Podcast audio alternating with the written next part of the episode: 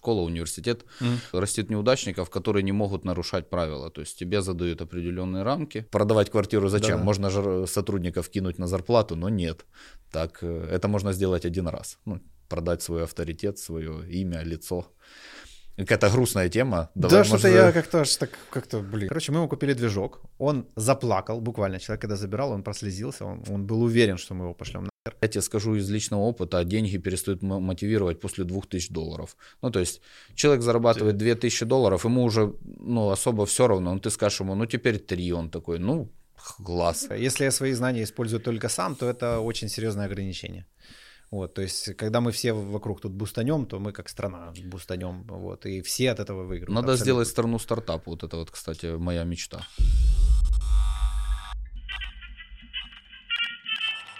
Привет, друзья! Сегодня у нас в гостях э, Владислав Савченко. Я уже взял за привычку записывать э, представление после того, как подкаст закончен, потому что мы общаемся в свободной форме, и мы не знаем до того, как встретимся на тему, чего мы будем общаться. В этот раз диалог нас завел э, в сторону ценностей. Я думаю, это вот красная линия, наверное, в принципе, всего нашего общения было. Э, плюс э, поговорили о образовании, о жертвенной позиции. Ну, короче, все как обычно, все скатилось в психологию, потому что самые важные вещи, они вот здесь, э, и бизнес, или там отсутствие его, и там те блага, которые у нас есть, которые нас окружают, это всего лишь следствие того, что происходит у нас в голове, того, как мы с этим учимся совладать и работать. Э, широкой публике Влад известен, скорее всего, по теме, э, по сервису FoodX24. Вот, скорее всего, вы слышали об этом сервисе. А ну, в узкой как бы IT э, структуре он известен по другим менее видным для общей аудитории проектам, скажем так. Человек очень масштабный, интересный, веселый, открытый, и мы познакомились в клубе, я не удержался от того, чтобы позвать его к нам в эфир, а он любезно согласился. Поэтому Приступаем к рассмотру, друзья.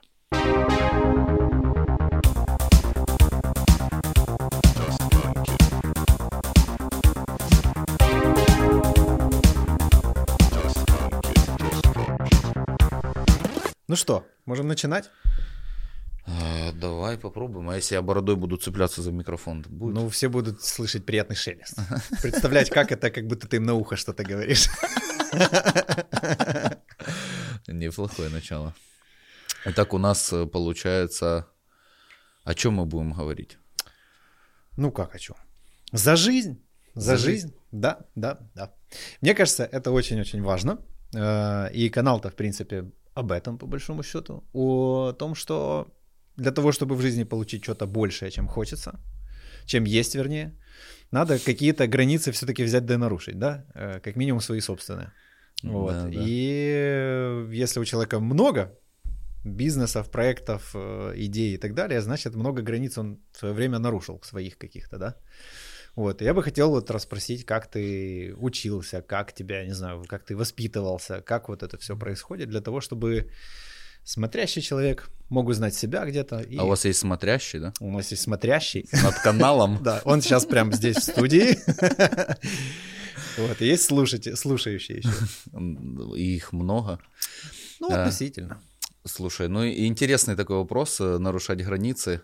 Есть э, несколько теорий, э, я, скажем так, частично являюсь амбассадором этих мыслей, что наше современное образование в классической форме, то есть это не говорю про курсы и еще что-то, ну, школа, университет mm. потенциально растит неудачников. То есть не потенциально, а вот растит неудачников, которые не могут нарушать правила. То есть тебе задают определенные рамки, а, ты не можешь выйти за них и нарушить. Это в принципе, в теории это могут быть очень хорошие менеджеры, которые будут э, расти быстро, но хороший менеджер тоже должен нарушать правила. И ребята, которые мне говорят нет на какие-то мои задачи, ну, я такое очень сильно не люблю. Ну, то есть, а...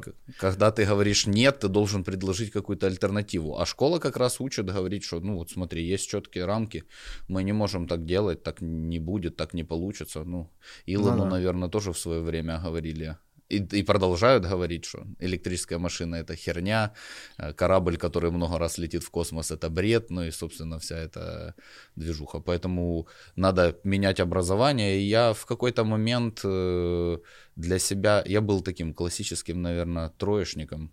Э, ну, по сути своей, но закончил школу с медалью все-таки, потому что я начал разгадывать... Купил ее уже. Э, ну, да, не, у меня денег тогда не было, поэтому э, я был такой более ловкий и гибкий, скажем так. Начал разгадывать, что такое жизнь с самого начала, там, еще mm-hmm. со школьных парт. То есть я понял там, условно, если ты хочешь делать то, что тебе хочется, но то, что как бы не принято, то ты получаешь, соответственно, плохие оценки, потому что чисто принципиальный вопрос. Если ты плохо ведешь себя на уроке, там, там ржешь, шумишь, там, не знаю, не делаешь домашки, то, ну, по сути, кто тебе хорошие оценки поставит? Я да. начал так, э, научился договариваться с учителями, ну, общий язык в плане находить. Коммуникация. Есть, ну да, да, коммуникационная линия, это же очень важно, это же основная задача бизнесмена, уметь вести коммуникацию. Я даже в, в какие-то моменты себя чувствую просто какой-то секретаршей, которая созванивается между разными отделами, либо... И переводит между... один язык на другой, да? Ну, типа того, да. Поэтому тут, собственно, умение договариваться как-то, э, ну, с детства у меня, скажем так, что mm-hmm. я там начинал с разных вещей. Например, э, я писал пару постов, как я петарды продавал, но э, не знаю, стоит рассказывать эту историю или нет, потому как у меня там в комментариях в Фейсбуке потом написали, что одного чувака говорит, я тоже так делал, пока меня на учете, на учет в милицию не поставили. Давай, давай, чтобы тебе было легче на моем фоне, чтобы ты выглядел лучше, я расскажу тебе, что я чаем торговал. Ну, Только под другим видом. А, нормально. Не, ну, собственно, собственно, это ж э, про, история про договариваться, когда ты, когда тебе там, я не знаю, сколько мне было, там, типа 10 лет или что-то такое, ну, короче, петарды mm-hmm. как бы от 18 можно взрывать, ну, в теории. И у меня ну, была способность договариваться. Вот я выяснял у продавцов этих, ну, говорю, ну, давайте как-то там договоримся, там, как-то мне нужны петарды, у вас они есть. Давай еще более комплиментарно, э, чтобы вот прям ты вообще совсем выглядел молодцом. Э, коммуникационные навыки э, налаживать с продавцами водки. О. Вот, то есть женщины, они там меня видят. Я всегда был очень маленький, метр пятьдесят, вообще такой чипок был. И они типа, иди гуляй. Я говорю, а там вон бомж, видите, стоит? Они такие, да. Я говорю, я же сейчас с ним договорюсь, и он придет купит. Я говорю, давайте не усложнять. Вот, и она такая, ну ладно. Думаю, это же лучше, пускай мы без бомжа этого хотя бы тусоваться будем. Ну слушай, в тебе он предпринимательская жилка, получается, тоже э, издавна сидит, скажем да, так. И алкаш. Да, да.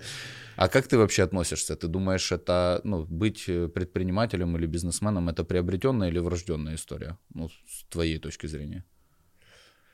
Думаю, приобретенная. Э, но, с другой стороны, есть и врожденные вещи, то есть такие как черты характера там определенные, да, э, гибкость психики, там такие вещи, то есть они закладываются очень рано, и на них повлиять, я думаю, маловероятно. Вот, то есть если человек жил в такой какой-то догматичной семье, с самого начала, то он будет либо бунтарь вообще адский, ну вот, э, либо, ну, либо он согласится с этим. То есть, типа, это уже такие будут крайности. Ну, то есть есть какие-то задатки, и на него сверху бизнесмен качает эту мышцу, скажем так, предпринимательства. Да. С, торгов, с торговли петардами да. до торговли да. водкой или там у кого как получилось. То есть я не очень верю в историю, э, что совпадет так, что какой-нибудь круглый отличник в школе, супер молодец, который ходил на все уроки, вытерпел все унижения одноклассников и так далее, что он создаст что-то крупное. Я думаю, ну, это, ну, это уже... Но если они уже туда суются, то они прям могут там выстрелить ого-го. Ну, Но да, это есть. уже какие-то очень-очень-очень. Ну да, шко- школа, школа это такое, это кладбище талантов. сколько там, сколько там классных идей было похоронено и, и людей, которые... И ученых исследовательских разумов, которые хотели спросить, а почему так? Да, да. Пошел вон отсюда. Да, да. А давай еще про пугалки. Э, у нас, насколько я знаю, уже в школе ввели экзамены в виде э, тестирования. То есть тестирование подразумевает вообще варианты ответа. То есть то, то с чего ты начал, когда сказал, что у нас есть некоторые ограничения в системе образования, то сейчас они еще больше. Э, если знаешь, есть такой астрофизик, по-моему, он Нил Дегрис Тайсон. Деграсс Тайсон. Не? Он, он такой, типа, сейчас как науч-поп спикер на тему физики там и так далее. И он говорил, что это великая беда тестирования, потому что человек э, теряет навык э, творчества вообще в принципе. То есть, если ему не предложить варианты, куда пойти вечером, он ну, закроется и сядет смотреть сериал. Ну, это интересный подход. Э, да, я думаю, что когда ты человеку даешь варианты, это упрощает ему жизнь, и там в какой-то момент условно если там на бачке смывания не будет инструкции или там вариантов, что с этим ну можно ну, да. сделать, то может ввести в тупик, ну, как бы и, и смех, и грех, как говорится. Но, с другой стороны, а, на месте ученика я бы радовался, ну, тестирование это прикольно, потому что есть вариант, это легче. Э, кстати, да, есть исследования такие, что если рандомом заполнять, то, в принципе, школу закончишь. Вот, то есть где-то с такими же оценками, как я закончил, можно, если отвечать рандомом на тесты. Ну где-то там возьмешь возьмешь, да попадешь. Вот и есть, есть такая тема. Да. Потому что если раньше там надо было открыто или там какой-то пример решать, или какой-то эссе написать, еще что-то, то, то тут как бы ну, достаточно легко выглядит. Я, если честно, когда делал так, очень плохо у меня получалось. Лучше быть немножечко в материале, чтобы э, получалось какой-то результат более-менее, потому что наугад э, пробовал, да, ну так себе получалось. Как с высшим образованием?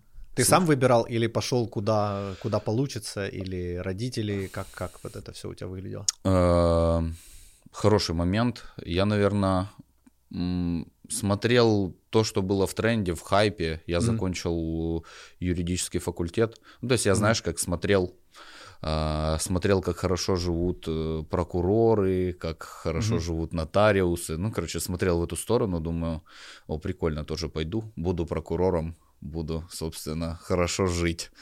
Но еще разум такой неокрепший был, э, когда ты не понимаешь, там, ну, работы особо еще ну, большой какой-то не делал, ты не понимал, что ты, ну, что происходит. Когда по внешнему туда... судил, да? Ну, по внешнему, да, чисто по внешнему посмотрел, ну, типа, э, у таких чуваков там есть тачки, есть mm. деньги, ну, все нормально, там в какой-то момент даже вообще нотариусы зарабатывали по 50, по 100 тысяч долларов, может, ты помнишь, э, был момент, э, когда всякие залоги, недвижка, вся проводилась через нотариусов, а, и у них был процент, да, и они реально да. зарабатывали по 50, по 100 тысяч долларов даже на периферии периферии, ну, то есть не в Киеве. Угу. И, ну, реально на такое смотришь и думаешь, о, надо туда идти.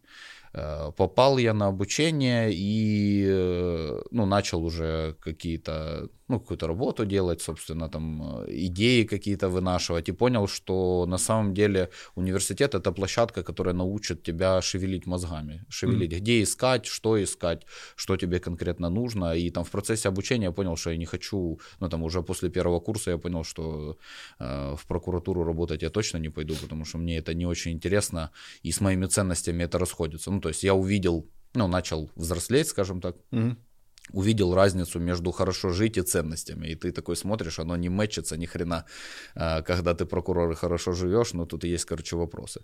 А, поэтому я понял, что надо двигаться в сторону каких-то своих идей и их реализации, и с этого момента начал вынашивать, что-то реализовывать, открывать какие-то небольшие интернет-магазины и там торговать аксессуарами, например. А, прикольная тема, когда ты щупаешь, что ты можешь что-то сделать сам, что-то там небольшое условно, но там хорошая маржинальность, и можно с этого даже неплохо жить и развивать. Мог бы сейчас быть э, потенциально самым большим торговцем аксессуарами для мобильных телефонов, но ты знаешь, мы когда начинали работать, как интернет-магазин вообще, мы изначально были по автотеме, и там были только а, масла. Вот, но э, первоначально мы начинали тоже как интернет-магазин аксессуаров, сумки для ноутов, то есть тоже выбирали самое просто маржинальное и то, что меньше всего э, представлено в интернет-магазинах в том плане, что их нельзя потрогать. А наша идея была в том, что если мы офлайн скрестим с онлайном, тогда не было еще такого количества магазинов. Вот, то есть было, знаешь, недоверие интернету, потому что о, там оно сейчас неизвестно. и так сильно доверия и нету, скажем так. Мы сейчас тестируем Европу, так там доверие намного выше. А там они люди в прошлом знают, относительно нас прям. Ну, действительно. Я просто, когда путешествую, я всегда смотрю э, и понимаю, что в по плане технологиям, IT да. По мы технологиям, вообще, да. ну, я не скажу, конечно, первые в мире, но где-то там вверху. Около вот. космоса. Но, тем да. не менее, доверие к интернету там намного выше, и там э, всегда люди платят наперед, и с этим нету проблемы. У нас же тут да, э, да. откуда вообще этот наложенный платеж и вся эта история?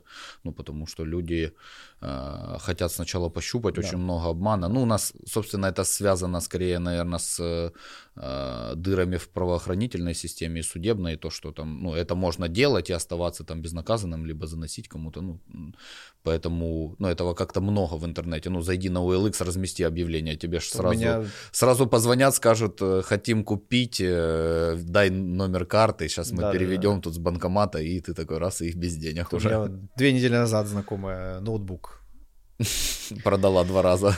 Купила. А, купила. Купила. Хотела да. продать, а в итоге купила. Ну, да, понятно, только да. без ноутбука. Слушай, ты вот пару раз про ценности сказал. Мне очень интересно, потому что я впервые в жизни именно вот про ценности задумался. Мне уже было где-то, наверное, ну, за 30. Вот, то есть, а тут я смотрю, что ты как-то достаточно рано пришел к этому. Как это получилось? Где-то книги, э, знакомые родители, кто-то тебе рассказал об этом, либо это просто случилось? Ну, не знаю, но это скорее, знаешь, э, такой жизненный опыт, э, чужой, свой приобретенный, там какие-то, да, какая-то литература специфическая, какие-то, не знаю, коучинг, YouTube тот же, и ты понимаешь, что условно, если ты делаешь вот так, ну, ты на какой-то момент, ну, там, если ты делаешь плохо, да. на какой-то момент тебе хорошо, но итог всегда одинаковый, типа, тебе плохо потом, потому что, ну, кому-то это не нравится, собственно, это неправильно, ты в любом случае попадаешь в какой-то момент на принципиального человека, который тебя будет хотеть э, за свои ценности стереть тебя в порошок любой ценой, даже если там, угу. ну, там цена будет слишком высокая. Поэтому, ну, я посмотрел, думаю, а зачем, зачем так делать, если можно идти каким-то более экологичным, нормальным путем и э, переломить вот эту ситуацию. У нас же в Украине как? Если ты едешь на дорогой машине, то ты сволочь, скотина. Ну, собственно, отношение к предпринимателям достаточно сомнительное, так как есть там эхо 90-х, там, если посмотреть список Forbes свежий, например, достаточно большое количество людей из 90-х еще осталось, но, слава богу, туда заходят уже там да. много айтишников, которые показывают, что деньги можно зарабатывать честно, не надо, чтобы папа, мама кем-то были, не знаю, какие-то связи, подвязы.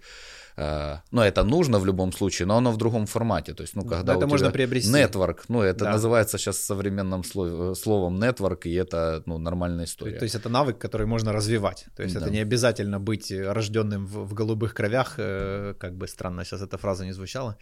Ну, э, да, в своем роде, голубых кровях. У нас тут в Украине голубых-то кровей и не сильно-то и много. Ну, тем не менее, тем не менее. Ну что, ты, если уже давно с нами, то ты знаешь, что ты достиг пика концентрации. И мы специально перебиваемся ненадолго, чтобы ты мог отвлечься и выполнить, конечно же, активное действие. Если ты до сих пор не подписан на канал, обязательно подпишись. Если ты досмотрел до этого момента, то, скорее всего, ролик тебя заинтересовал, поэтому будь добр, нажми э, палец вверх. Э, встань, пошевелись немножко и возвращайся назад к просмотру.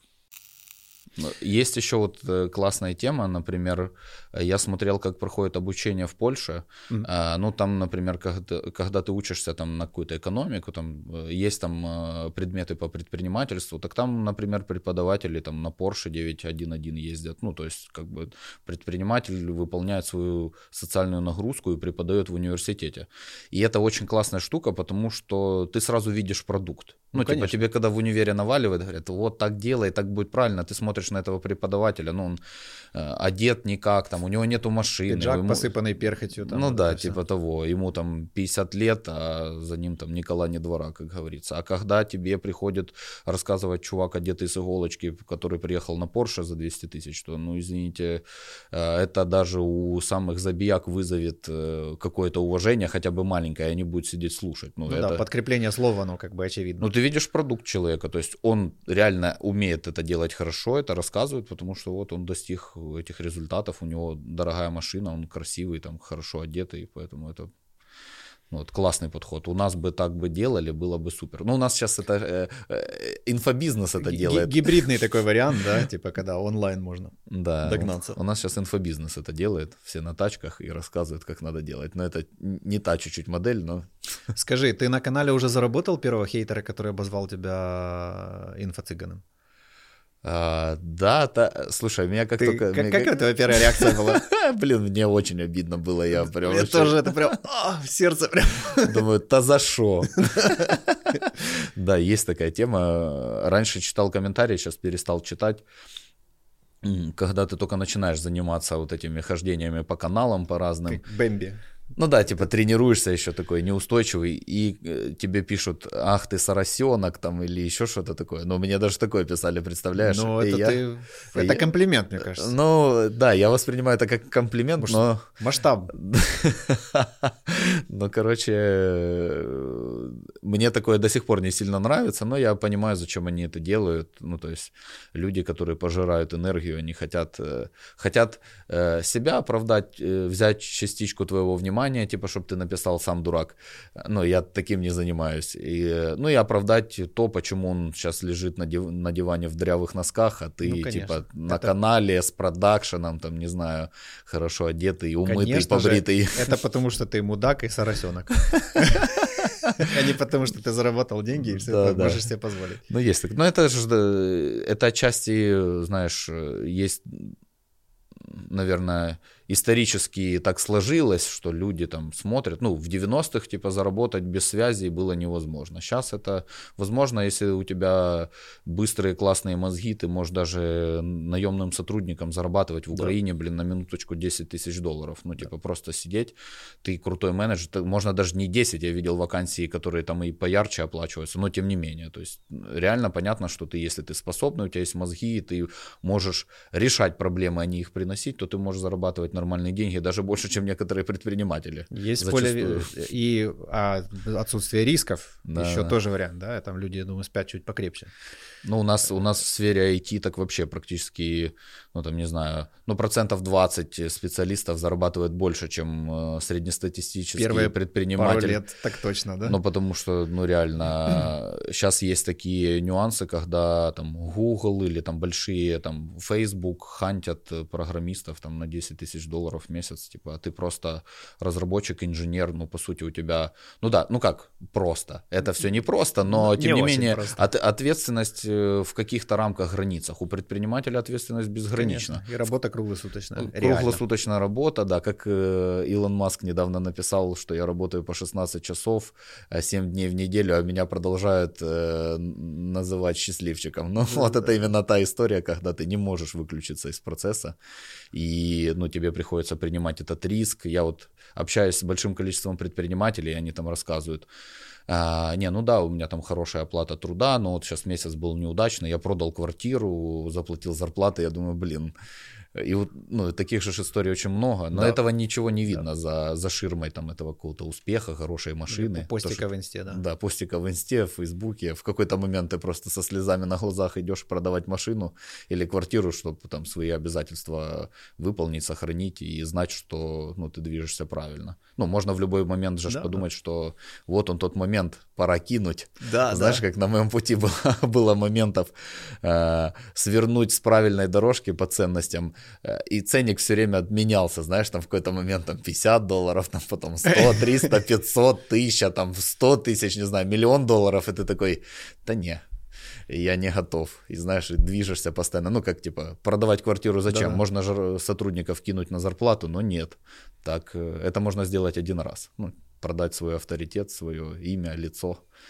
Какая-то грустная тема. да, Давай, что-то может, я как-то аж так, как-то, блин, знаешь, э, я тоже, я за, за правые светлые вот эти темы топлю, я просто вспомнил год назад, вот когда, э, собственно, всколыхнуло всех и, и встревожило. Вот был какой-то момент, что я сижу и в какой-то момент понимаю, типа, так, еще немного, и кажется, я поеду жить к родителям. Вот, я помню вот до сих пор этот момент, я такой, блин, А родители не сидели так, не обсуждали, говорят, походу еще немного, и он приедет к нам. Э, Давай поможем ему. Хотя бы словом. Но прикольно, в этом тоже есть определенные прелести, конечно. Скажи, как ты э, после аксессуаров, э, чем ты занимался? У меня интересный творческий путь такой был в, э, в поисках того, где я могу быть эффективным. У меня следующий проект это был, было открытие спортзала в Запорожье. Mm-hmm. Это такой боксерская, качал, боксерская качалка, скажем так. Ну, так. Там э, на ударную технику было все направлено. Очень классный зал получился, такой Э, рабочий, эмоциональный, душевный. рабочий, душевный, да, и история как раз действительно про спорт, не про то, чтобы продавать абонементы, ну, как да. бы прикольно.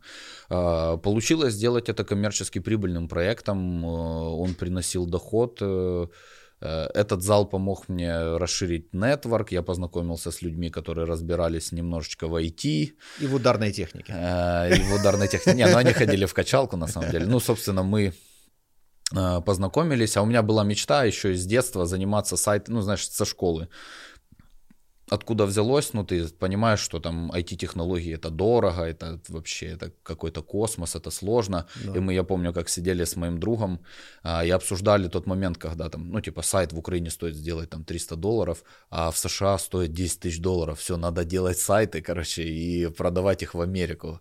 Ну, как, знаешь, эти малолетние mm-hmm. разговоры, когда да. куча идей не, нереализованных накидываешь. ну, собственно, это заканчивается, ну, все, говорит, э, заплатишь за кофе закинешь. Да, да, да. вот это и пошел. Или говорит, в ларек. В, в туалет, говорит, надо выйти.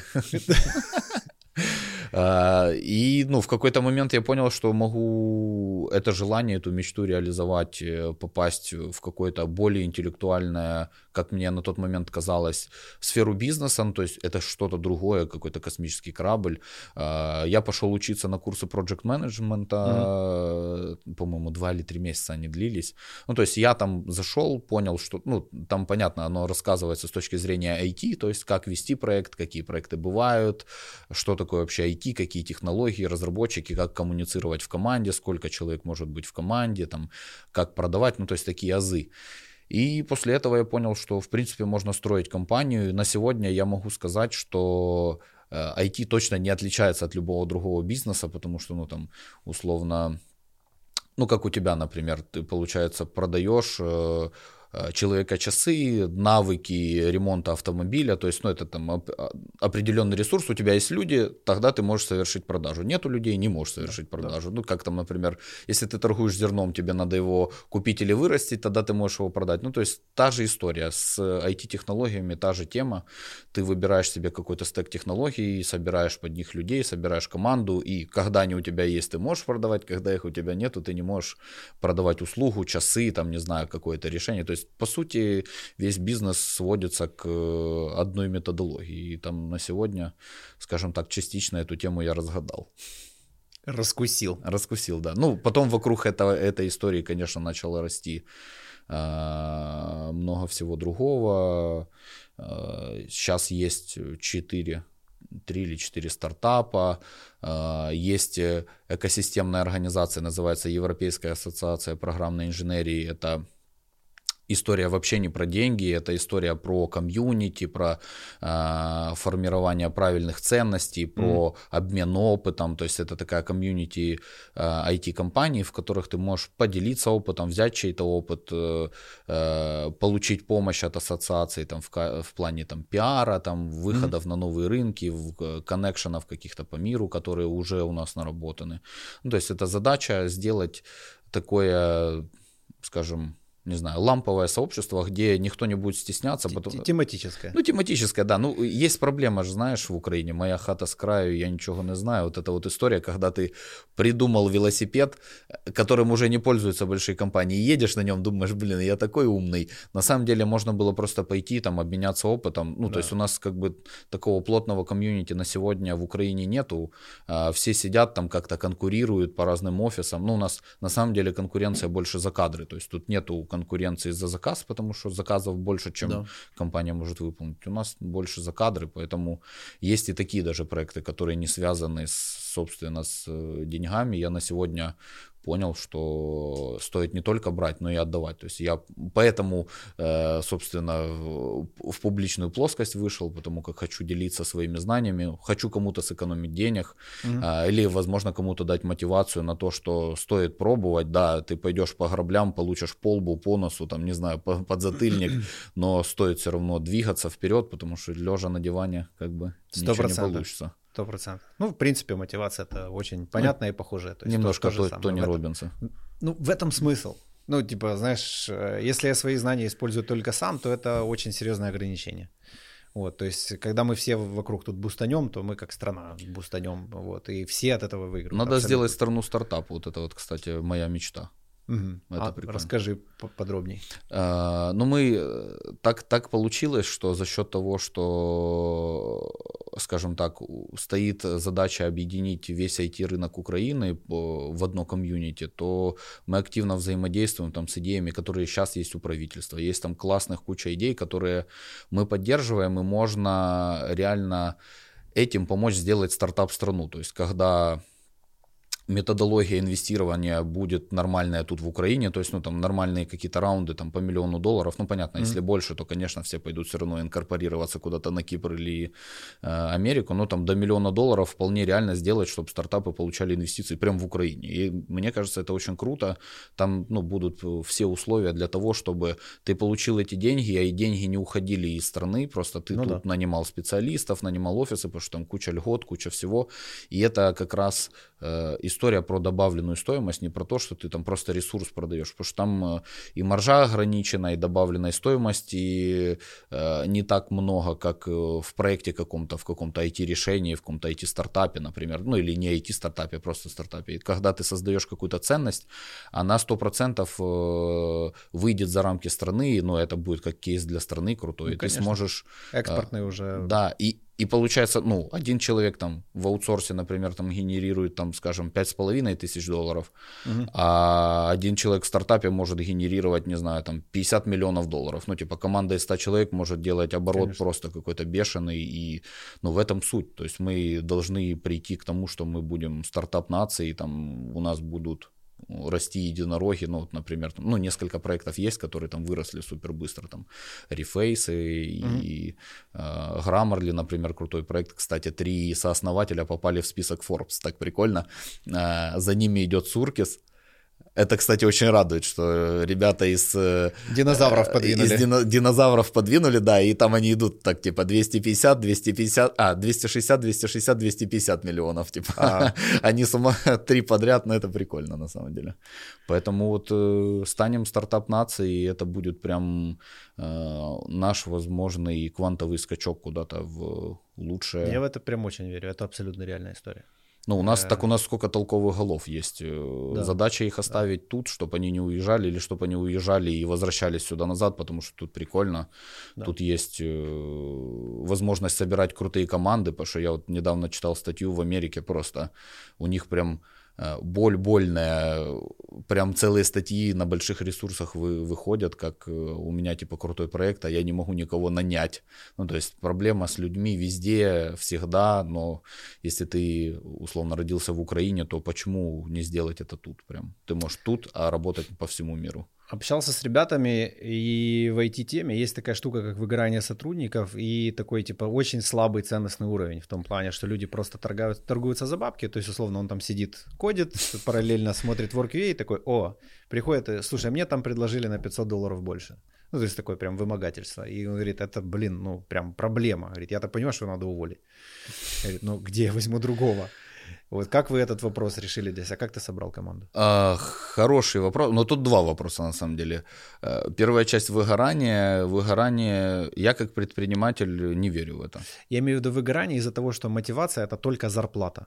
Понял, типа, что э, да, фи- да. финансы, они же не дают. Да, я понял. Но есть, есть, есть понятие выгорания в обществе, типа, ты, ну, перегорел, все, не можешь. Знаешь, да, от, нет, знаешь, от чего оно берется? Ну, предпри... От того, я, что типа, нового ни хера не делал, мне кажется. Э, от того, что не закрываешь качественно задачи и не делаешь местами хотя бы сверхрезультат. Ну, то есть, ну, типа, да, что-то да. круто, и тебе говорят, нового. ух, нифига себе. Типа, одно и то же, человек колбасит, как это. Да, с одними и теми же результатами. Да. Ну, ты как предприниматель, прикинь, э, у тебя день зарплаты, ты собираешь своих сотрудников и говоришь, ну, ребята, походу я выгорел, говорит.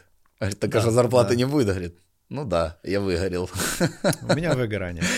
Поэтому тут э, вот это такой интересный момент. А с точки зрения э, вот этого вот э, торгов, там прям типа ставки ставят в этом в LinkedIn, там тебя валят, валят, и говоришь, там, мне уже столько, мне уже столько. Ну, Тут, как говорится, да, есть, есть момент э, переходов кадров у, с одного места на другое чисто типа из-за зарплаты, там условно, если человеку предложили там на 300 долларов больше, и он типа ушел, ну, блин. Мне кажется, держаться за таких людей не э, стоит. Я тоже так думаю, знаешь, мы наоборот вот радуемся, когда человеку предложили там на 3000 больше, ну, это прям, ну, понятная история, мы говорим, блин, ну, чувак, реально, мы такой ап не потянем, иди, круто, ну, что мы можем сказать, там, да. будет тебе интересно, ну, это прям э, классно, а когда человек там перебегает условно за 100 долларов, там, за 50, за 200, за 300, ну, это не та история, мы, работ... мы работаем больше на ценности на, не знаю, там, интересные проекты, ну, скажем так, они, наверное, примерно у всех одинаковые, но мы пошли чуть-чуть другим путем, знаешь, как... Э, э мне нравится такая шутка, знаешь, как типа там э, в недалеком будущем будут говорить, а как вы там получали enterprise проектов, enterprise клиентов своих, mm. то мы будем говорить, ну как, Получить, короче, сложно оказалось, мы его просто создали, поэтому да, да. свой enterprise. Я создаю там кучу внутри компании, кучу проектов, кучу продуктов интересных. И вот, например, один из проектов FoodX24, этот э, FoodTech стартап, ну, в котором большая львиная доля это IT, потому что там в IT уже по, по себестоимости, наверное, порядка 700 тысяч долларов только в, ну, в самой mm. инфраструктуре. То есть не говоря уже о том, что проинвестировано гораздо больше денег в этот проект. Так э, это вот тот момент, когда ты понимаешь, как команда горит, когда все работают там 24 на 7 вместе с тобой, с красными глазами на зуме, там, ну, когда мы создавали, это был просто какой-то космос. Мы реально там по 16 часов, по 20 часов хренячили, и там mm-hmm. э- завершающие какие-то циклы были там в 3 утра, потом в 8 уже созвон, там те, кто в 3 докидывали еще какие-то задачи с красными глазами, все на зуме, там 40 человек Класс. мы зумимся. Ну, вот это вот создает э, определенную ценность в компании, а, личный бренд, конечно, ну и вот этот вот проект, которым все горят, э, э, нравится, команде нравится влиять на процессы. Когда ты делаешь типа просто аутсорс, ну там mm-hmm. условно, тебе говорят, что делать или аутстав, ну типа ты вообще mm-hmm. по сути как в штате в другой э, команде. Арендованное рабочее место. Ну да, но тут же опять, смотря какой подход, но, собственно, ты влиять на процесс так сильно не можешь. И мы, знаешь, какой-то момент там мы команду перераспределяли, мы говорим, надо пойти там на другой проект. Люди говорили, не, я не пойду, я не хочу, мне тут нравится, и тут меня слушают, я типа делаю, и мы сразу это воплощаем, знаешь. И, и ты когда типа делаешь вот такие какие-то, можно небольшие стартапы, ну там, не знаю, э, какие-то темы новые для бизнеса открывать, например, какое-то направление. И запускать такой режим стартапа, команда вовлекается вообще, вся, вся компания, все там смотрят, ну, mm-hmm. мы в, в мире IT так достаточно сильный хайп э, подняли. Мне кидали скрины, как э, в чатах разработчиков других компаний там пишут, что Влад творит, да он герой, это же вообще... Ну, знаешь, я типа как мечту, mm-hmm. мечту аутсорсеров исполнил, типа просто мы там делали под заказ с каким-то другим ребятам, заказчикам, и тут ворвались все такие, да ладно, блин, можно сам, круто, ну, типа по фану это все делать, и реально мне кидали скрины, это было очень приятно, знаешь, когда типа разработчики говорят, блин, капец, вот это круто, что он творит вообще, он псих, ну знаешь, там по-хорошему. И, ну, такие истории чуть-чуть стирают вот эту границу, угу. и реально ребята работают на результат, готовы ждать там, ну, потому что ты говоришь, ну, Класс. ну, посмотрите, мы как бы ни от кого информацию никакую не скрываем э, из сотрудников, ну, смотрите, какие цифры, типа, ну, вы классно делаете крутой результат, но пока мы не можем позволить, там, условно, ну, как-то там сильно повысить. Можем чуть-чуть mm-hmm. повысить, они говорят, да, да, ну, мы все понимаем, мы подождем, проект крутой. То есть, ну, вот такие вот истории очень сильно влияют на то, чтобы создать такие ценности в компании, потому что когда ты просто там, ну, типа, бабки, э, я тебе скажу из личного опыта, деньги перестают мотивировать после 2000 долларов. Ну, то есть, человек зарабатывает 2000 долларов, ему уже, ну, особо все равно, ну, ты скажешь ему, ну, теперь 3, он такой, ну, класс. Ну, типа у него типа там все, все детские хотелки обеспечены, все. Все есть, да. Типа, он может себе, да. не знаю, там купить машину в кредит, да, квартиру да. в кредит, там, или снимать Ощущение это все. стабильности купить. Да, да, и все. Ну, там, ну, понятно, там, если тебе там 2,10, ну, конечно, это сыграет, но там в какой-то момент просто эти все перестают играть. Ты говоришь, ну, там, сколько ты получаешь? Он там говорит, 3 тысячи. Ты говоришь, давай 3 500, переходи ко мне. Он такой говорит, да ну, блин. Облом. Что, типа, 500 долларов, ну, не хочу, мне тут нравится. Ну, знаешь, поэтому э, надо добавленную ценность внутри компании. Это очень сложно, и мы до сих пор постоянно работаем над этой историей, но я вижу, как повлиял реально там эти проекты, стартапы, которые э, залетели, хайповали, публикуются mm-hmm. везде, и это прям интересно. Знаешь, и такие новые витки, я там команда чуть-чуть уже, знаешь, там под, подустала. Я говорю, ну все, короче, надо э, готовить платформу под заход в Польшу. Они такие, в Польшу? Класс! И все, смотрю, уже в час ночи переписка, в 2 часа ночи там что-то решают, ну, типа, прикольно. Новые витки, знаешь, когда ты надуваешь, надуваешь этот масштаб, проект двигается, людям очень нравится видеть э, конкретные результаты, то есть видеть, что на да, какую-то да. часть он повлиял. Говорит, вот видите, в Польше, а это в Польше я платформу запустил, потому что мы, у нас уже тут были наработки, мы тут перевели, чик-чик, там все синтегрировали, и вот полетело. Говорит, это как бы, ну, Класс. человеку хочется быть э, причастным к чему-то большому, а у нас потенциально ну, очень большая история. Да, просто вот эти ребята тоже, я говорю, ну, видимо, люди, которые у тебя вот это вот бегают, занимаются этим шантажом, они пришли точно так же, то есть у них нет большой идеи, у них они да. не понимают, что они делают и зачем. Вернее, что делают, понимают, но зачем, для чего, что за этим, явно... Ну, это же, знаешь, отчасти есть... Э, не зря говорят, не стоит вести переговоры с террористами. Мы тоже на личном опыте э, это увидели, там условно, да, бывают моменты, когда кому-то там давно не пересматривали, либо там э, рынок сильно ушел, знаешь, и человек приходит, да. говорит, ну, смотрите, я как бы ничего не ищу, у меня просто вот есть сообщение, я как бы никуда не ходил, но, типа, имейте совесть. Да. И мы такие говорим, ну, блин, ну, давайте по чуть подровняемся, потому что, ну, как бы надо. А те, кто приходит, говорят, смотри, мне тут, я тут как бы прошел, мы говорим, ну, прошел, ну, скорее всего, мы скажем, что иди, наверное, потому что мы, я очень много видел, ну, на личном опыте, знаешь, когда там торг за эти 100, 200, 300 долларов, вот это вот это... Самый, самый космос, и ты когда узнаешь, а как там тот-то, говорят, ну, говорю, как там в той компании? Он говорит, так он же уже там не работает. Тут тоже тебе бегуны вот эти. Да, за год, типа, он спрыгнул с моей и сейчас работает, э, типа, в третьей компании, понял, уже поменял mm-hmm. еще две или три компании, ну прикинь, типа посидит там три месяца, ему говорят э, на 200 баксов, сколько зарабатываешь, он там говорит, не знаю, там двушку, он говорит, 2200, он говорит, все, Ты пока, типа, пацаны. А, айтишная шлюха. Да, да, говорит, я, э, я, говорит, хорошо, что я вещи не распаковывал сильно тут у вас в офисе. Такой эти коробки муравей, да, стоят Это, знаешь, можно, знаешь, как это можно, кстати, обнаружить? Это люди, которые не ходят на корпоративы. А, ну, типа, не знаешь, такие э, блин, не буду привыкать, это будет больно потом уходить.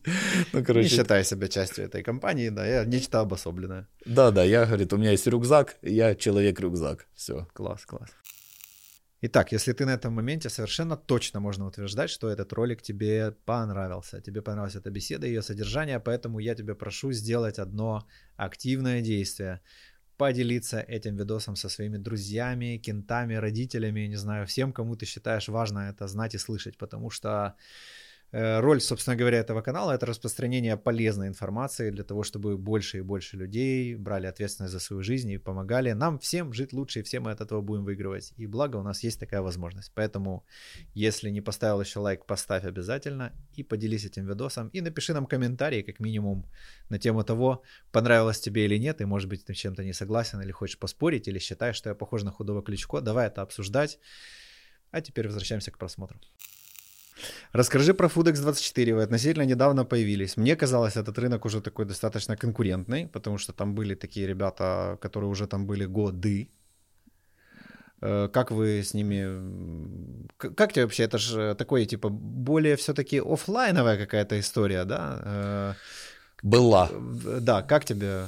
А, прикольная тема, на самом деле, очень сложная, как оказалось, э, и много знаний надо с офлайна, потому что, ну, да, как да. бы оно есть вот э, все понятия в маркетинге, как допродавать, кросс-сейлить, апсейлить клиентов в, в продуктах, и это все надо использовать на платформе в том числе.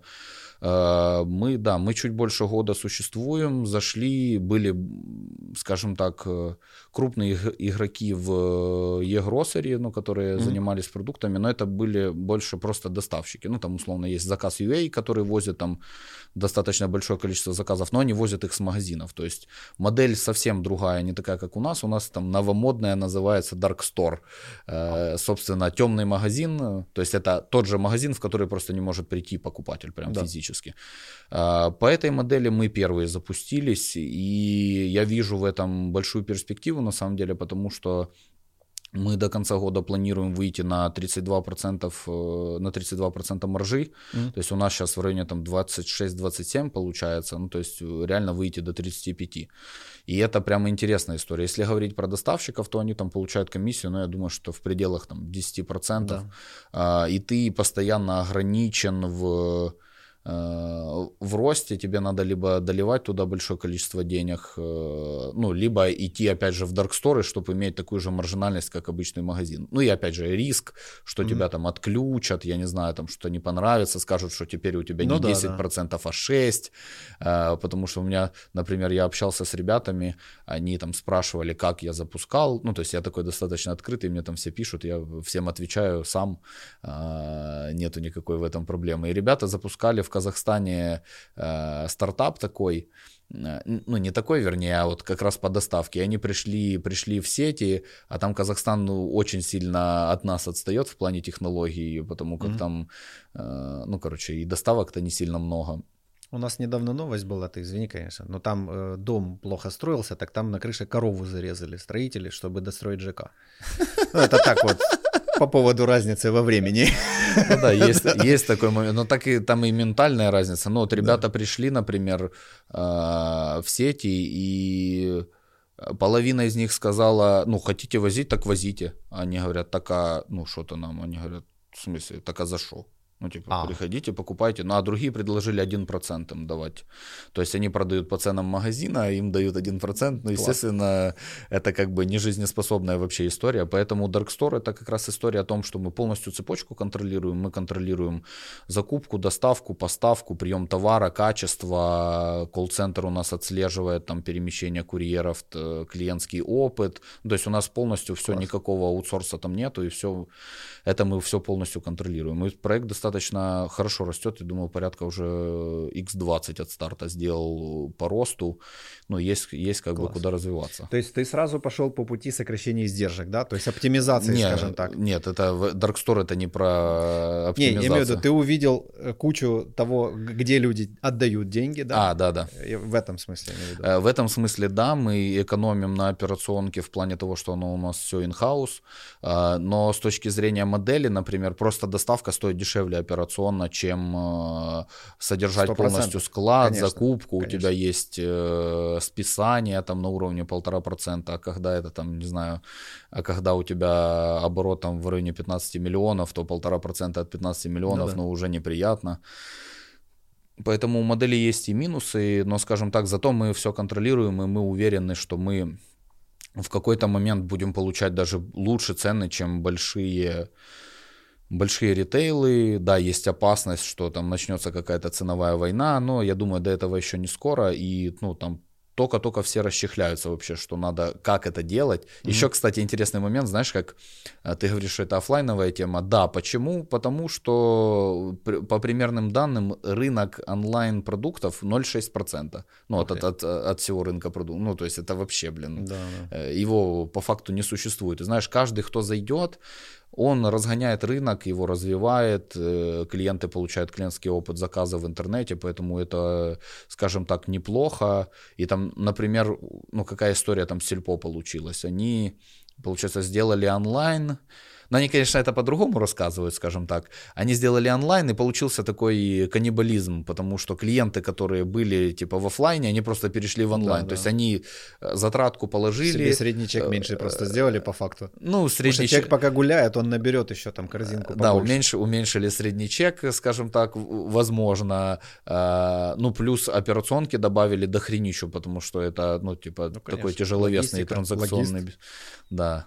Э, и получается, ну, по сути, выручка осталась та же, э, просто клиенты часть в онлайне, часть, часть в офлайне. Но они говорят, что они не потеряли просто клиентов. Ну, mm-hmm. то есть они, у них там видение другое, но э, Суть в чем? Суть в том, что они э, тоже помогают развивать рынок, они показывают людям, что можно покупать в онлайне продукты, и это типа неплохо, не больно, это хорошие продукты, это могут быть продукты лучше, чем в сетях, э, в, Ты в офлайновых. Ходил, гулял недавно и увидел, что ну, относительно, что у них появилась доставка, свои собственные вот эти мопедики, там вот это все, я думаю, о, прикольно, это же типа, наверное, есть какая-то подписка, да, то есть они смотрят условно, как быстро я жру гречку, бананы, там еще что-то. Ну, пока нет.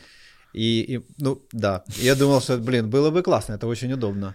Планируете в подписке? Да, вот да, у нас, у, нас вообще, у нас вообще основа была вокруг подписки, мы запускали, но ну, по факту, короче, идея супер, э, мы ее как, конкретно прямо сейчас развиваем и запускаем, но суть в чем? Ты не можешь заставить подписаться человека, когда к онлайну у нас низкое доверие, когда бренд молодой, ну, то есть, типа, кому-то предоплаченную услугу заказать, ну, типа, заплатить, чтобы mm-hmm. тебе там возили продукты, ну, выглядит э, стрёмно на первый взгляд. То есть надо... Э... Ну, это ж такое, критическая масса какая-то появляется. Вот, да. поэтому мы пошли по пути э, развития онлайн-супермаркета, скажем так, в таком виде, как он есть, и наработки своей базы клиентов, э, и потом переводить их уже на подписку. Ну, Потому что это же может начинаться с обычных напоминаний, что, эй, у тебя там бананы, скорее всего, угу. заканчиваются, а потом постепенно человек такой, блин, класс, удобно. Ну, просто у нас то же самое мы сейчас делаем, э, делаем. Мы хотим вообще вывести, что обслуживание машины — это фиксированная стоимость месяца, все. О, это прикольно. Да. А знаешь, есть такая тема подписка на машину? Слышал? Э, ну, поясни, что это? А, что вот, например, термине? в Испании прикольный стартап есть, Бипи называется. А, подписываешься на машину, но они типа торгуют БУ, ну, они дают подписаться на бэушные машины, но чуть-чуть совсем бэушные, ну, типа там годичные, mm-hmm. двухгодичные. Mm-hmm. И ты платишь фиксированную стоимость в месяц и больше ничего не платишь. А. Заправляешь только бензин. Все. Все остальное страховка, обслуживание, ремонт. Лизинг, но бэушный, да? А, ну, Он интересней, потому не что... Со, ну, не совсем лизинг. Ну как, если обслуживание входит полностью, вся история. В туда. лизинг тоже входит обслуживание. Ну, если это новая машина. Да, я же говорю, что только бэушный. Ну, это да. прикольно, потому что все люди держатся за гарантию в новой машине. Почему? Потому что может поломаться большой агрегат, типа коробка, да. там еще что-то. Что-то дорогое. Если она год проездила, все будет окей. Вот как бы все будет в порядке, но она уже подешевела очень хорошо. Есть еще, кстати, хороший вариант. Можно, в принципе, Rolls-Royce купить и там 5 лет обслуживания бесплатно. Ой, я вот хочу, я фантом, я прям таю перед, этой, перед этим автомобилем. Я каждый раз, когда его вижу, я прям... В принципе, есть там, чуть-чуть переплачиваешь, но зато обслуживание бесплатно. Кстати, в лизинге разве бесплатное обслуживание? Мне кажется, что... Я думаю, может быть, опционно как-то, да. Потому что это же фишка, ну, гарантия гарантия, типа поломки, понятно, это история от завода, когда он гарантирует, что агрегаты mm-hmm. будут работать, а замена масел, ну вот я не знаю, постоянно плачу деньги какие-то и... Может опционально где-то, я что-то мне так вот засело, что лизинги входят. Э, вот У меня истории. просто основная, основная идея вообще в чем подписки, ну блин, класс, ты понимаешь, сколько ты денег тратишь на машину в месяц, Понятно, да. да. Ну только бензин там условно, ну то уже получается от э, условно, проезженных километров ты понимаешь, сколько тебе надо заправить или заправить надо. Класс. Ну, вообще интересно э, время. Мы такое какое-то Просто мы по своему сервису э, видим вот этот вот переход, знаешь, типа от вот каких-то закостенелых вот этих догматичных э, историй, когда мужчина должен знать там все про машину, делать ее сам там своими мужскими руками, знать там каждую прокладку, каждый фильтр, короче, на самом деле нахер это надо. Ну, то есть, если мы вообще, наша как бы риторика основная, это мы людей учим э, считать свое время в деньгах. То есть, или в радости. О, как у нас, кстати. То есть подход. мы торгуем все временем, по большому счету. Типа временем жизни нашего пользователя. Вот, то есть э, он может потратить на вот этот неведомый, темный, страшный лес э, N дней, да, в попытке сэкономить там условно, типа, 100 долларов, может 200, да, вот. Но если посчитать его зарплату в месяц, разделить на 8 рабочих часов, э, на количество дней в неделю на 8, он получит стоимость своего часа. И вот я считаю, что надо этот час вот туда посчитать и понять, что никакой экономии там вообще и близко нет. Мало того, нервные клетки, вот эта вся история, измена.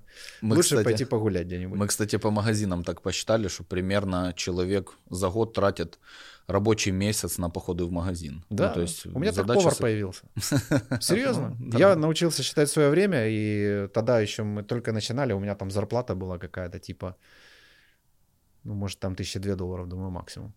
И я уже тогда посчитал, что мои походы в магазин, закупка продуктов и готовка, она мне стоит дороже, чем повар, который это будет делать. Ну, вот с тех пор... А, по, а повар, получается, считать не умеет. Или повар просто делает это эффективно Я и думаю, быстро? Он, он это сделает значительно лучше, э, в удовольствие и быстрее. Это, кстати, классный подход по поводу того, что э, мужчина должен там что-то там все уметь, но на самом деле, если человек умеет все, то он, скорее всего, это все очень средне умеет. Ну, ниже там, среднего, я думаю. Даже все по чуть-чуть, да. Поэтому, ну, есть такая классная тоже э, теория, что профессионалом стают, э, становятся за 10 тысяч часов, ну, типа работы в конкретной индустрии, то тут как бы Одной. придется немнож, немножечко попотеть, да, чтобы стать специалистом в обслуживании автомобилей. Ну, 10 тысяч часов свою, свою 5 лет отучиться, там еще какое-то время покрутить их. И самое главное, зачем? Хотя надо сказать, у нас автослесарей зарплаты почти как на у айтишников. Это да. О, Ребята, ничего. если вдруг у вас есть знакомые, которые потерпают, приводите его к нам. Класс. Круто. Расскажи, э, какие планы? Ты можешь говорить о планах?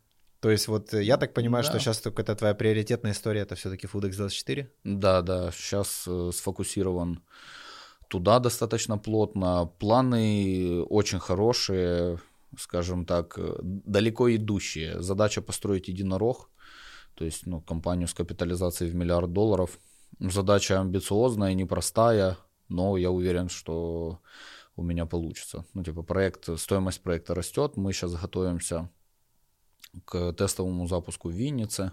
Mm-hmm. А, уже технически готовимся к, к Львову, ну, там еще короче, много вопросов технических. И запускаем Польшу. Класс. В Польше там немножечко другая модель, мы ее потестируем. Там будет сразу Dark Store вместе с офлайн магазином Там можно будет зайти, там небольшая точка, посмотреть, купить, пощупать. Ну, то есть преодолеть вот этот страх, когда человек mm. покупает картинку. Ну, то есть он, все да, хотят, говорят, я хочу по пощупать, попробовать. Ну, то есть есть какая-то некое недоверие.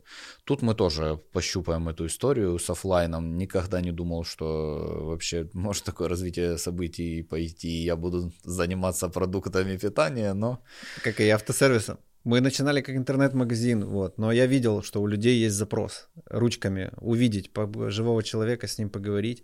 Плюс, ну, как бы в нашей стране машина это такой очень интимный момент, это такой кусочек пениса для многих, иногда большая его часть. Бывает и такое. Ну, то есть люди очень машина это что-то очень личное, это даже более личное, чем здоровье, это прям очень трепетная какая-то история. Вот, и такие, ну, нельзя через интернет. Ну, я, кстати, нельзя. я, кстати, могу подтвердить твои слова прям полностью, потому как э, в бизнес-чатах очень часто вижу запросы, там, подскажите, у меня такая машина, где лучше обслужить, да, то есть все да. ищут какую-то рекомендацию и боятся отдать да. машину куда-то не туда. У меня была, кстати, история такая э, с ремонтом автомобиля длиной в, наверное, 8 или 9 месяцев. То есть из-за того, что было некачественное обслуживание, там случился трабл, порвалась э, цепь на моторе, а, она там погнула мне там все, что там можно было погнуть только. Mm. И, собственно, с этого началась история починки в 8 месяцев, типа неквалифицированная станция, которая долго чинила, чинила. Я в какой-то момент понял, что я не могу больше ждать, они там не смогли донастроить, пересобрать мотор, я отдал другим но те оказались тоже классными профессионалами, хотя вроде как у них нишевая экспертиза по таким машинам, как да. у меня сломалась. И ну, знаешь, такое странное чувство, когда тебе там чинят, типа, во втором уже месте машину, и в какой-то момент говорят, не хочешь продать ее? Да. Это такой, в смысле, блин, продать? Вы прикалываетесь надо мной сейчас, как это? Ну и, и починили мне ее в итоге в третьем месте. То есть, прикинь, ну, насколько длинная дорога, и это было прям очень У нас неприятно. за 10 лет опыта была одна такая история, попался супер эксклюзивный, короче, двигатель, и мы его реально чинили, блин, Ну, как, не, на самом деле, чинили-то мы его три дня, вот, просто э, вот эти запчасти его мы собирали в кучу, блин, со всего мира, с Зимбабве, там, с откуда вообще только они не приезжали. Вот, конечно, неприятненько было, но так бывает, так бывает, иногда мы ошибаемся, но прикол в чем, что э, ответственность. То есть э, мало компаний, берущих на себя полную ответственность за конечный результат. Ну, вот у меня в моем случае вообще никакой ответственности не было. Да. Поставили каких-то кучу китайских запчастей, потом сказали, что они там и стояли. Ну, это, да, да, понятно. А, а, как, а как ты относишься к э, теме, знаешь, такая популярная одно время был такой стартап на всех официальных станциях, когда приезжаешь масло менять, а тебе его не меняют, а просто пишут, что поменяли. Э, крайне негативно. Э, я тебе скажу, мы истории э, по поводу методов дохода таких, назовем их черными все-таки, даже не серыми. У нас коллекция. Вот мы, я думаю, какой-то, наверное, отдельный YouTube канал скоро с этими историями запустим. Это с одной стороны ограничения, потому что нам не доверяют. Да, человек такой, оп, на измене. Но с другой стороны, это возможность, потому что если мы ему смотрим в глаза, улыбаемся, все объясняем, все его страхи рассеиваем, все показываем, мы открыты, все вот, э, то он как бы доверяется нам. Ну, то есть у нас такая ниша богата на стереотипы, я смотрю на это как на огромные возможности. Потому что автомобили это действительно интимная тема. Да. У меня была еще история, то, что в машине что-то сломалось, и мне со станции с официальной звонят и говорят, «Э, тут как раз такая машина приехала, давай ты, говорит, подъедь, мы типа поставим тебе, посмотрим, оно типа, это ли поломано или нет. Да, да. И я думаю, блин, ну я бы не хотел, чтобы с моей машины что-то снимали, а когда... на другую ставить, ну даже при, при условии, что это вернут назад, ну как-то так себе, если, а если история, честно. когда в салоне, э, то есть человек вот купил там машину, да, там проехал там 5 тысяч, условно говоря, у него что-то застучало в ходовой, он приезжает, что за дела? Они такие, так, тут это гарантийно. Короче, они прямо с салона а, берут с новой машину, на старую? перекидывают, короче, туда-сюда. И тут он понимает в этот момент, что, блин, а ведь со мной это точно так же поступили. То есть я здесь нахожусь, потому что когда-то в свое время кто-то мне воткнул бэушные запчасти. Так бы бесконечно. Ну, бесконечно. Жуть. Это жуть. Классный бизнес. Э, да, но чем больше таких бизнесов, тем, собственно, мы более молодцы, потому что люди с удовольствием как бы нам доверяются. Ну да, ты понимаешь в какой-то момент, что ты не делаешь каких-то сверхзаработков, но у тебя LTV клиента просто бешеная. Да, что да. Он... У нас есть случаи, когда человек нам заплатил за предпродажную диагностику там 600 гривен. И получилось так, что на словах осталась информация о том, что там есть с двигателем какие-то нюансы. То есть мы не написали на бумажке, а сказали голосом. Ну, человека сломался двигатель, там он с другого города был, пока он ехал, мы его вызвали экватор и понимаем, на бумажке написано, ну, как бы все, все, что на словах. Короче, мы ему купили движок, он заплакал, буквально, человек, когда забирал, он прослезился, он, он был уверен, что мы его пошлем нахер. Вот, но мы, да, в минус там сколько это получается, мы с ним сработали, в минус 1800 долларов, вот, но он до сих пор наш, он даже из другого города к нам приезжает, потому что он понимает, что здесь все будет точно окей. Ничего себе, круто. Классная ну, история. Да, такое иногда бывает. Там, да, у нас есть там, условно, там какой-то процент погрешности, заложенный тупо в бюджет. То есть, да, мы ошибаемся, да, мы люди, так бывает. Но человек от этого, ну, только чуть Ну, это, это, кстати, классно, потому что, да, э, это как раз про автомобильных э, ремонтников, вот эти все истории, когда говорит, это я ничего не трогал, оно так и было. Да, шепоходы, а потом, знаешь, самый лучший автослесарь, который говорит, ничего не надо делать, все хорошо, шепоходы, и по итогу у нас получается ведро, которое просто там все на стадии, вот еще чуть-чуть, и оно сломается. Но это любая запчасть в этой машине. Вот, а куда ты приедет человек, ему скажут, так, тут надо много чего сделать. Он, плохие, плохие. На другое место поеду, перепроверю. Там такие, ну, половину можно не делать. О, класс.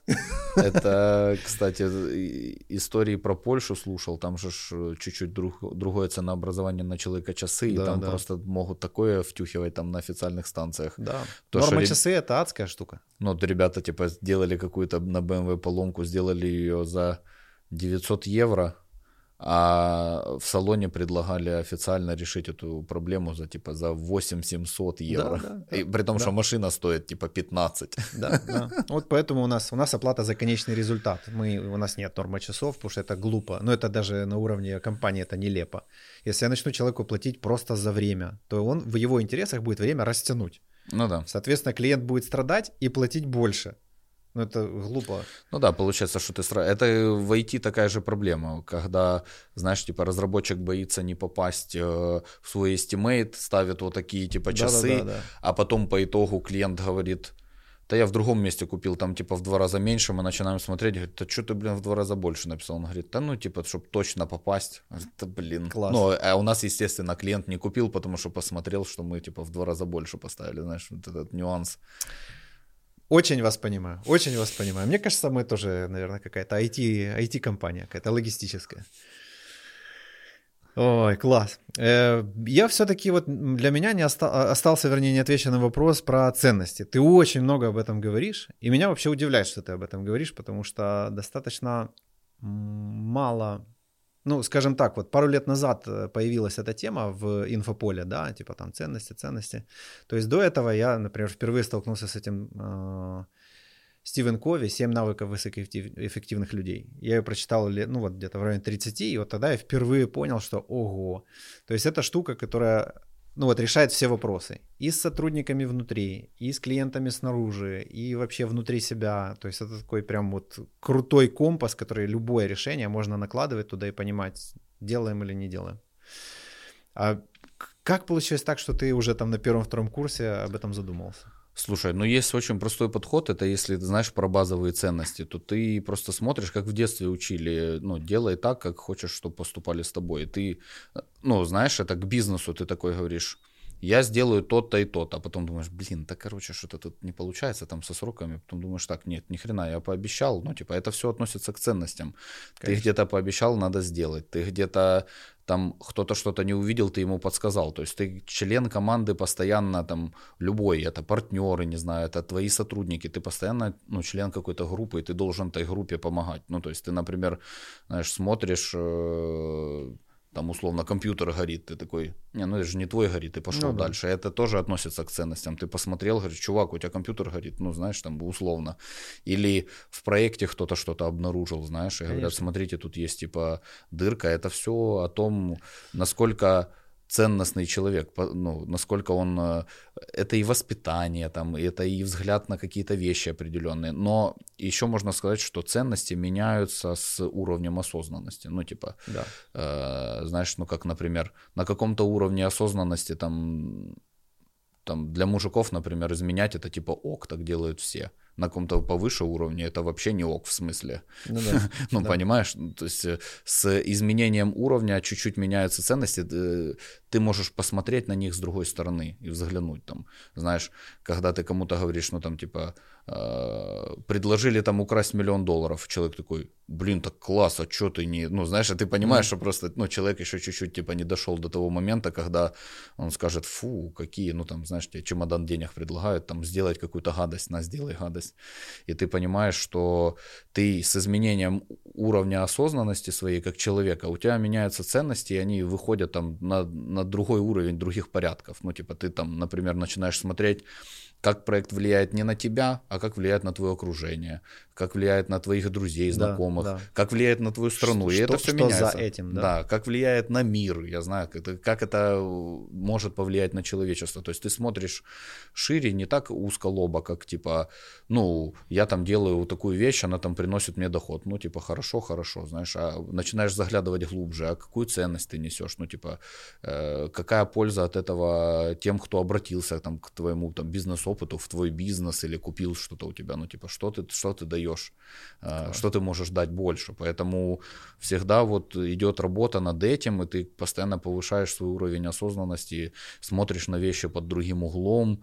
А, это и сюда же относится возможность смотреть сразу с двух сторон, знаешь, как э, есть такая э, классный момент, э, суть, что такое проблема, знаешь, что такое проблема? Проблема это вот есть э, одно намерение какое-то что-то сделать, есть противоположное какое-то намерение, ну, например, э, ты хотел быть, не знаю, там, программистом, а ага. твоя мама хотела, чтобы ты был юристом, например. То есть вот в этом да. на стыке вот этих двух историй рождается проблема. Хотя одно намерение хорошее и второе хорошее. То есть, ну, суть разобраться в, посмотреть на обе стороны, и это как раз про уровень осознанности, когда ты можешь посмотреть так, как ты хочешь сделать, почему это правильно, и посмотреть на другую сторону, на там, партнера, не знаю, mm-hmm. оппонента, другого человека, почему он так делает и что с его точки зрения будет правильно сделать. И когда ты это умеешь, то ты можешь э, понять, какие ценности у тебя, у него, сходитесь вы, нет, и решить да, любой да. момент, любой вопрос, и это прям очень сильно помогает. А когда ты смотришь, как тебе хорошо, типа,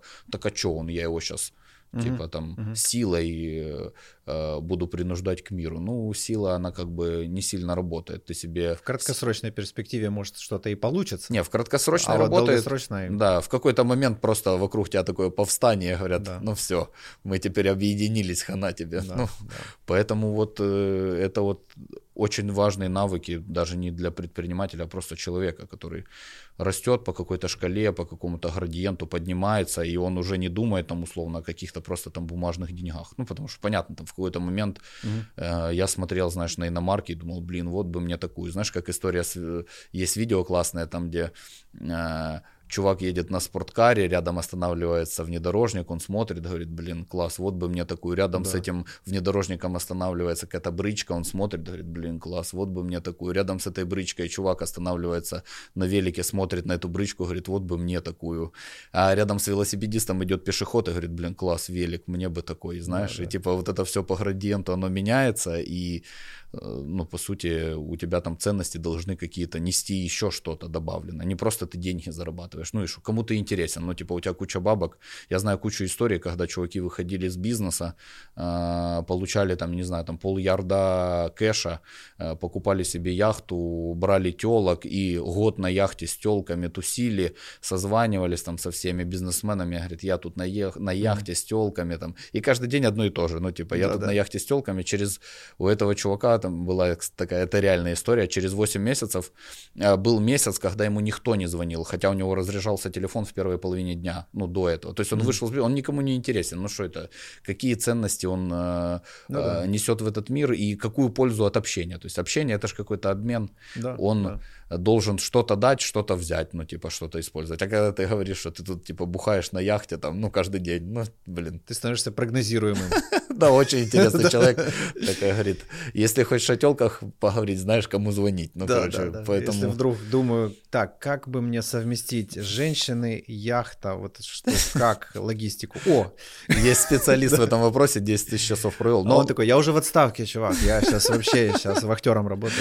Но, к слову сказать, он вернулся в операционный бизнес назад, он понял, что это, блин, вообще путь в не туда, в никуда, mm. поэтому тут видишь, э, человек э, растет как-то по градиенту. Цена, ему которую интерес... надо было заплатить, да, чтобы понять это, прям почувствовать. Ну да, это знаешь, как типа вот смотришь на этих миллиардеров, они ходят э, там в рваных джинсах, ну и понимаешь, что условно, ну им типа пофиг. Ну понятно, что иногда бывают перегибы, конечно, в этом плане можно как бы и получше себе одежду купить, но тем не менее, знаешь, у человека приоритеты стоят на других вещах. Он, ну ему там неинтересно покупать себе какую-то супер дорогую одежду. Вот он ходит типа. Он ее уже давно купил, понял, что это не определяющее в жизни, вот и. Да, ну это у него типа он не хочет делать выбор, он заходит, у него в шкафу висит 50 белых футболок и 50 э, синих джинсов, все, да. и он просто ну, типа выбрал чистые и пошел, поэтому вот.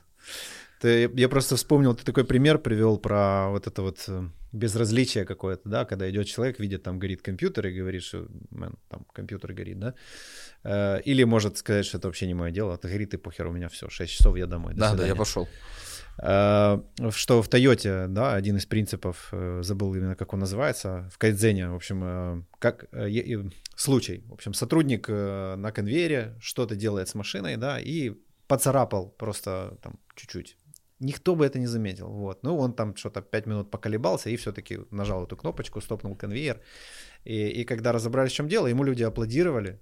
То есть э, он думал, что его будут ругать, что он плохой а его поблагодарили за то, что ну, он, он так помогает компании. Да? У нас вот эта штука, мы вечно пытаемся побороть, что на самом деле любой пожар очень легко тушить до его возгорания. То есть каждый сотрудник так или иначе где-то видит, есть определенные паттерны, по которым можно понять, сейчас происходит все не очень правильно.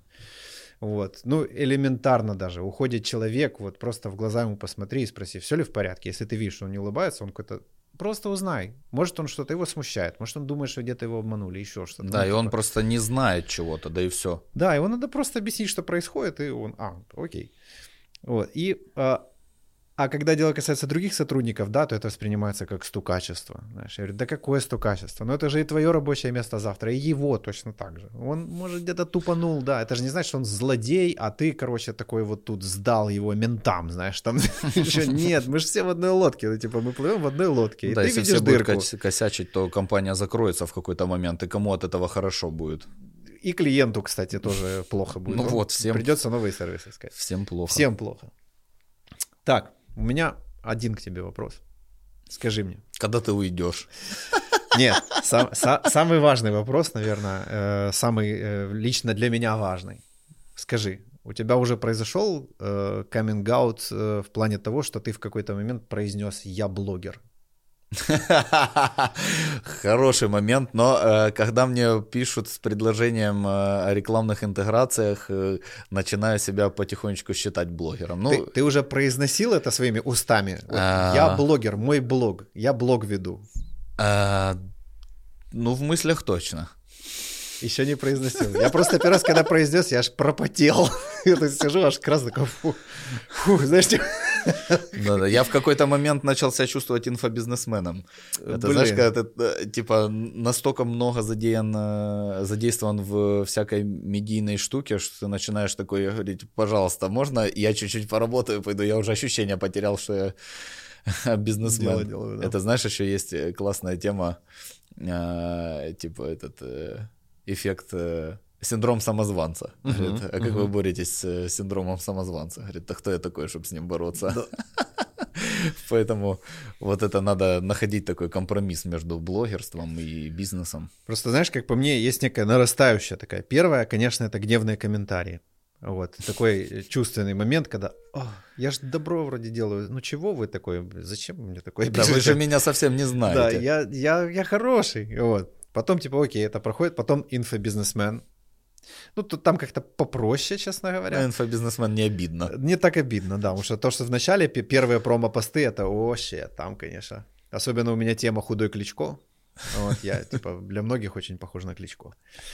И вышаг, вышаг, это когда я, собственно, сам своими устами, вот прям на подкасте произнес, что э, я веду блог, и, и, типа, и в какой-то момент ты такой, так это что получается, я блогер? И сам такой, ох, принятие.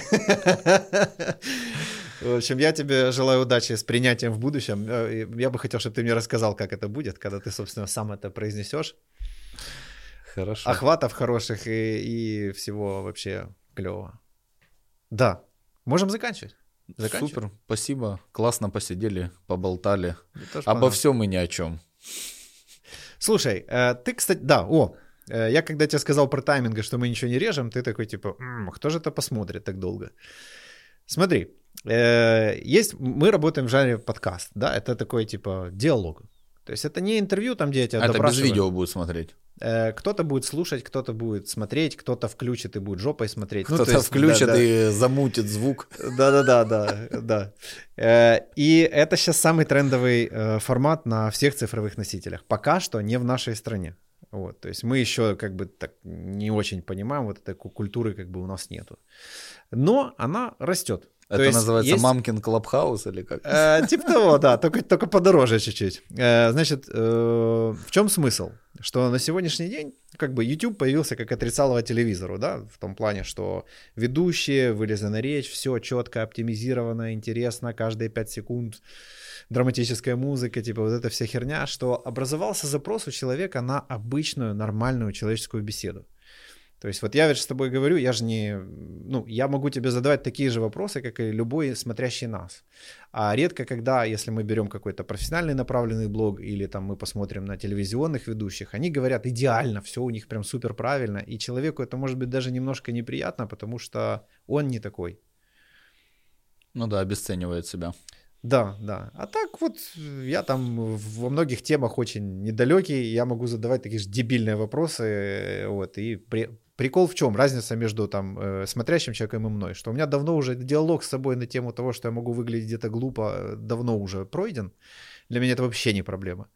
Я даже больше тебе скажу, я ищу людей, рядом с которыми я бы хотел, хотел чувствовать себя глупо. Это очень важно, как да, можно да. чаще с этим встречаться в жизни. Вот. А какой-то человек еще боится.